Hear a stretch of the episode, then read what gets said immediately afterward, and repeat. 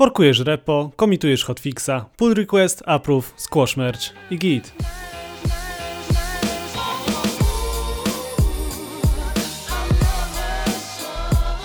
Witajcie w Glosariuszu Programisty, podcaście, który pomoże Wam odnaleźć się pośród wszystkich wyrażeń ze świata koderów, niezależnie od tego, czy swoją przygodę z programowaniem dopiero zaczynacie, czy macie już trochę doświadczenia.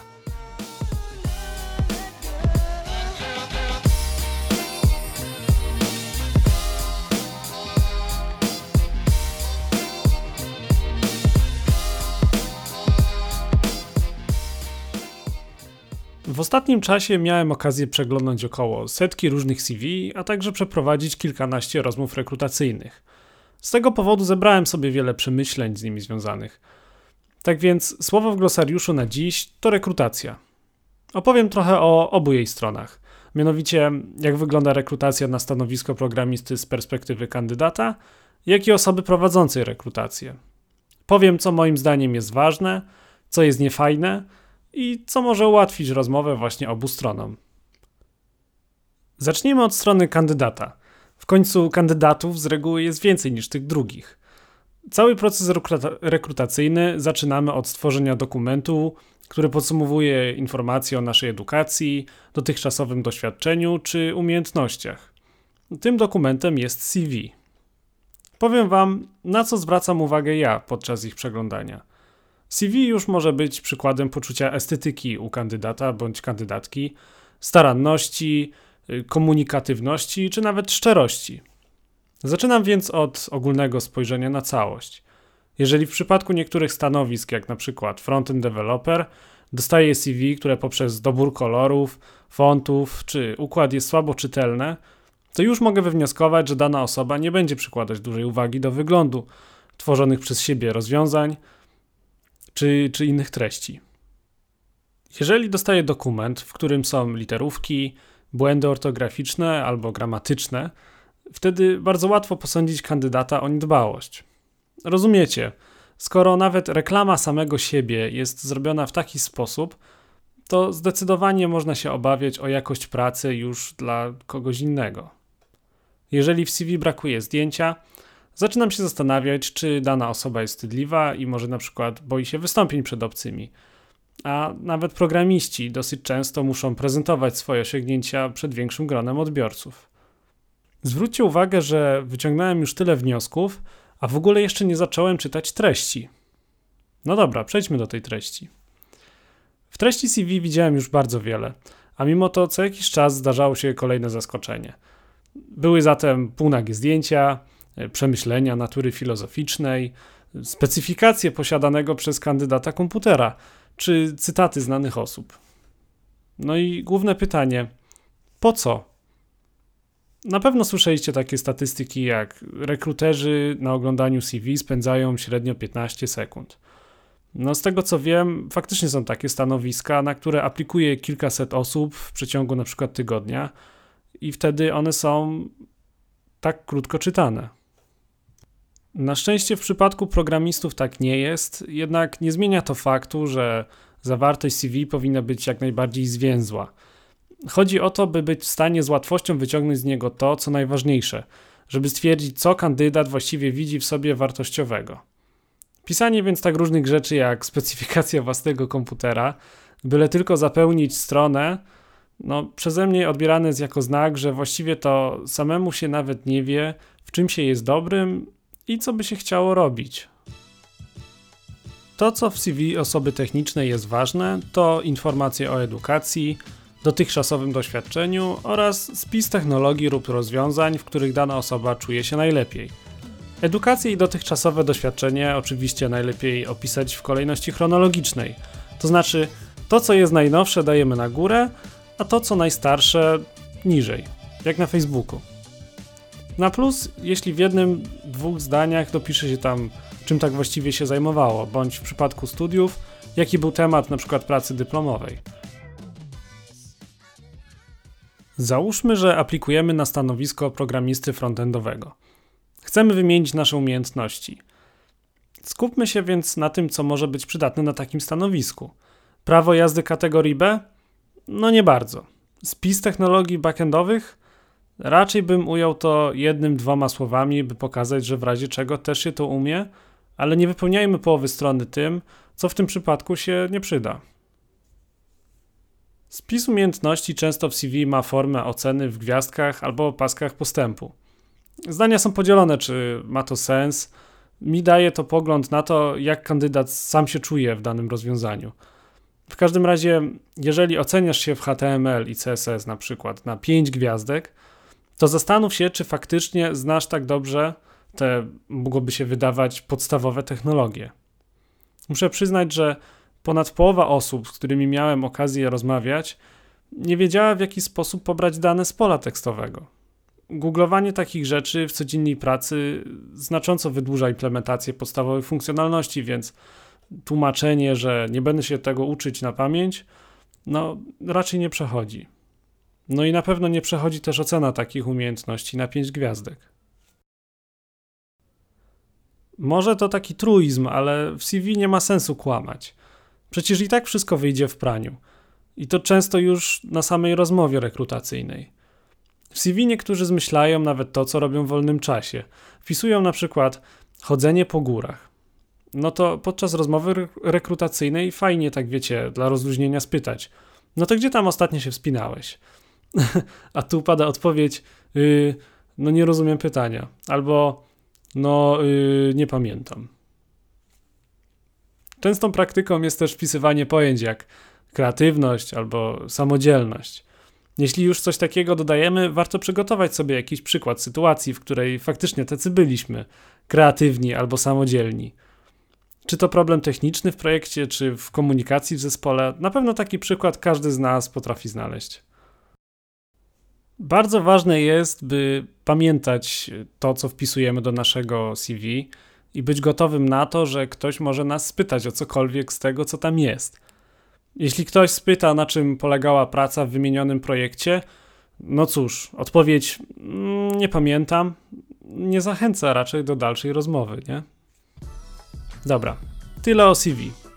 Jeśli ono jest super, kolejnym etapem w przypadku programisty jest dosyć często zadanie testowe do wykonania samemu. Ogółem zawsze sobie myślałem, że ludzie ubiegający się o posadę raczej chcą wypaść jak najlepiej i to na każdym etapie rekrutacji, a tu ponowne zaskoczenie. Zresztą, kto by się nie zdziwił, gdy po otwarciu archiwum z rozwiązaniem zadania otrzymujemy plik tekstowy o treści mniej więcej: nie będę marnował swojego czasu na sprawdzanie takich podstawowych umiejętności. Nie to nie. Chyba już lepiej nie odsyłać zadania wcale niż pozostawiać po sobie taki niesmak. Abstrahując od nastawienia, to do zadań w zależności od firmy są różne wymagania, więc ciężko polecić coś szczególnego. Są różne języki i technologie, warto więc korzystać z tego, co w danej dziedzinie najnowsze, lub jeśli to, co najnowsze, nie jest najlepsze, uzasadnić, dlaczego najnowsze nie jest najlepsze. Warto pamiętać o optymalizacji i obsłudze błędów. Komentarze do kodu raczej też nie przeszkodzą. Najważniejsze jednak to dokładnie przeczytać treść zadania i jeśli coś nie działa, to nie zakładać od razu, że zadanie jest źle ułożone albo dostarczone do niego serwisy są złe, albo tory są złe, tylko spróbować znaleźć błąd u siebie. Zadania testowe z reguły są dokładnie przetestowane przed wysłaniem ich do kandydatów, bo to też kreuje jakiś obraz firmy, tak? Jeżeli już zadanie rekrutacyjne jest faktycznie wadliwe, to źle to o firmie świadczy i kandydat raczej nie chciałby w takiej firmie pracować. A samym zwalaniem winy na innych w pracy, też ciężko zabłysnąć. Po zadaniu testowym lub jego braku przychodzi czas na rozmowę techniczną. Te również mocno się różnią między firmami, ale jest kilka rzeczy, o których trzeba pamiętać na każdej. Zacznijmy od tego, że często te rozmowy są długie. 2,5 godziny to raczej nic szczególnego, więc warto być na to przygotowanym. Taka rozmowa zazwyczaj ma dwie części. Pierwsza jest wprowadzeniem do tego, czym zajmuje się firma albo jak wygląda projekt, a także skupia się na dotychczasowym doświadczeniu kandydata. Druga część z kolei jest bardziej taka praktyczna. Często zawiera jakieś zadania analityczne do rozwiązania ustnie lub stricte techniczne do zakodzenia na żywo. Podczas tej pierwszej części odpytujący mają szansę właśnie zagiąć nas na wszystkim, co podaliśmy w CV.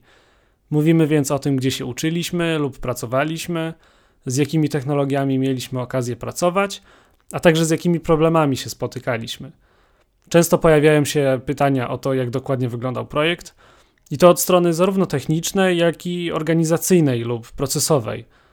Ja na przykład niezależnie od tego, czy prowadzę rekrutację dla frontenda czy fullstacka, pytam o pozostałe obszary projektu jak backend czy DevOps, by sprawdzić, jak bardzo ktoś się interesuje całym ekosystemem, całą otoczką projektu.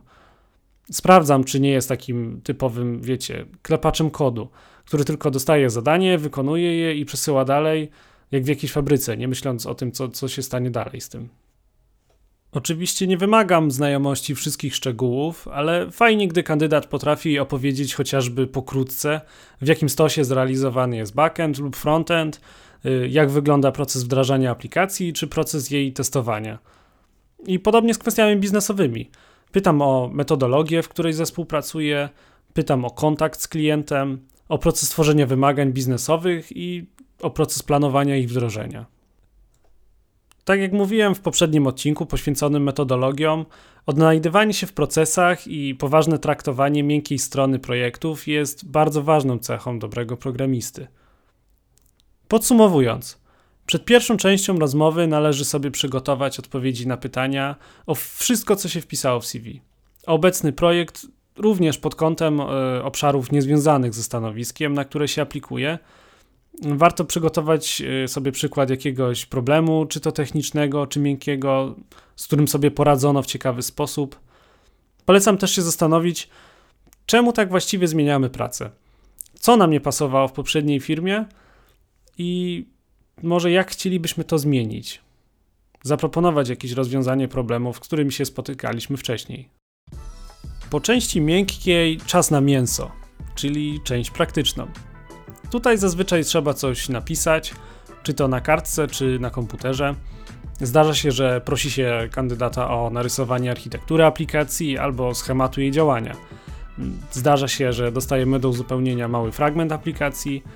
No i częstą praktyką jest też zadanie znalezienia błędów w jakimś wycinku kodu. Kandydaci na stanowiska juniorskie często muszą też zmierzyć się z implementacją gry dla dzieci o nazwie FizzBuzz. Gra ta polega na tym, że wymienia się kolejne liczby, poczynając od zera, i jeżeli liczba jest podzielna przez 3, to zamiast podania samej liczby należy krzyknąć fizz, a jeżeli ta liczba jest podzielna przez 5, to buzz. A jeżeli przez 3 i 5, no to fizzbuzz. Proste, nie? Na pierwszy rzut oka faktycznie, jednak znowu, jak w przypadku CV, z jego rozwiązania można się dowiedzieć naprawdę sporo o kandydacie.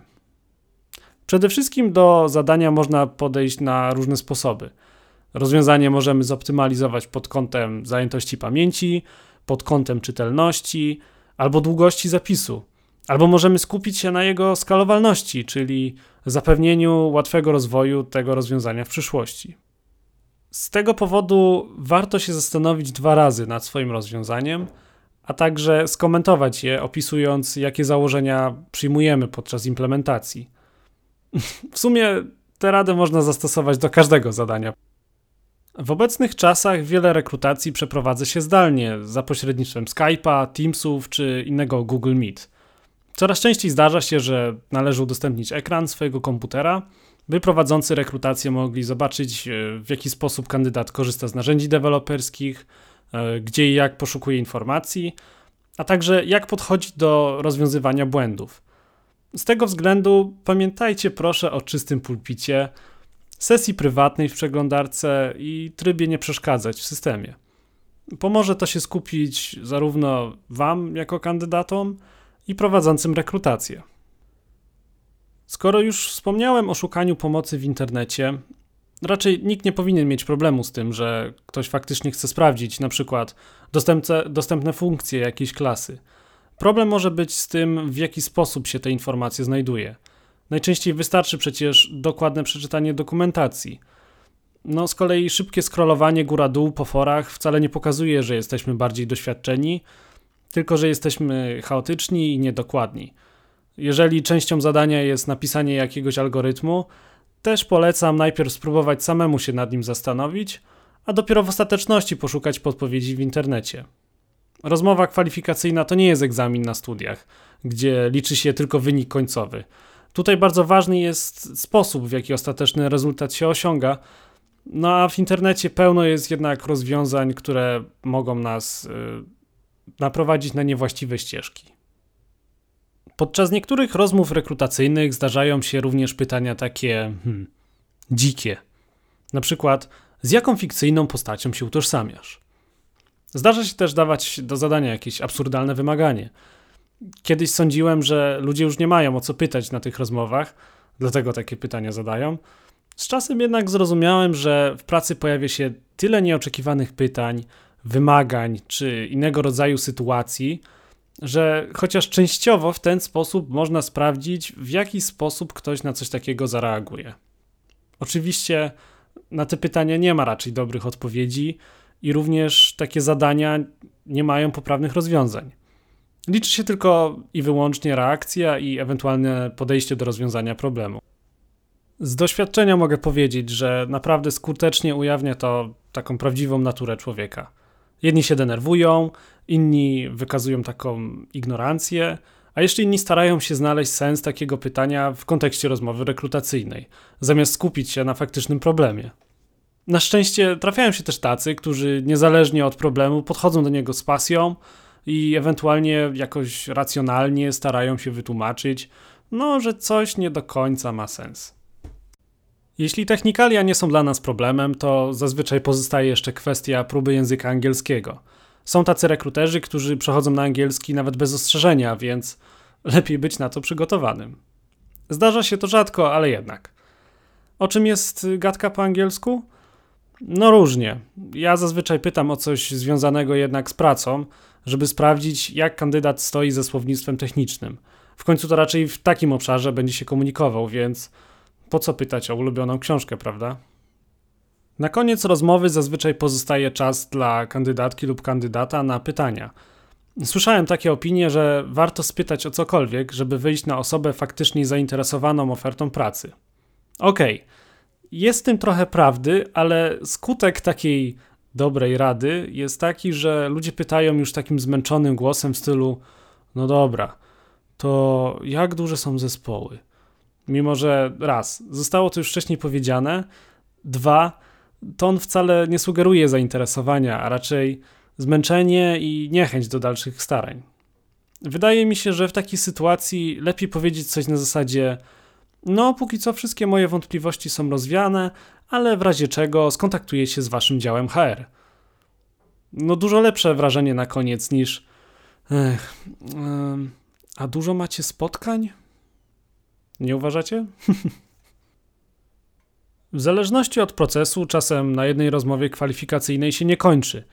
Pozostaje jeszcze rozmowa na tematyki miękkie z menedżerem, dyrektorem albo samym klientem.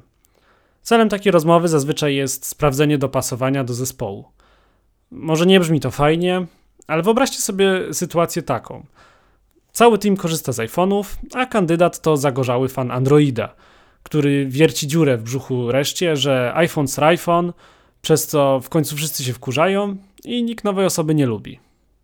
Oczywiście to tylko taki wyolbrzymiony przykład, ale dopasowanie osobowości, charakterów i zainteresowań naprawdę dużo zmienia w kwestii zżycia się zespołu, a więc i wydajności, z jaką ten zespół pracuje.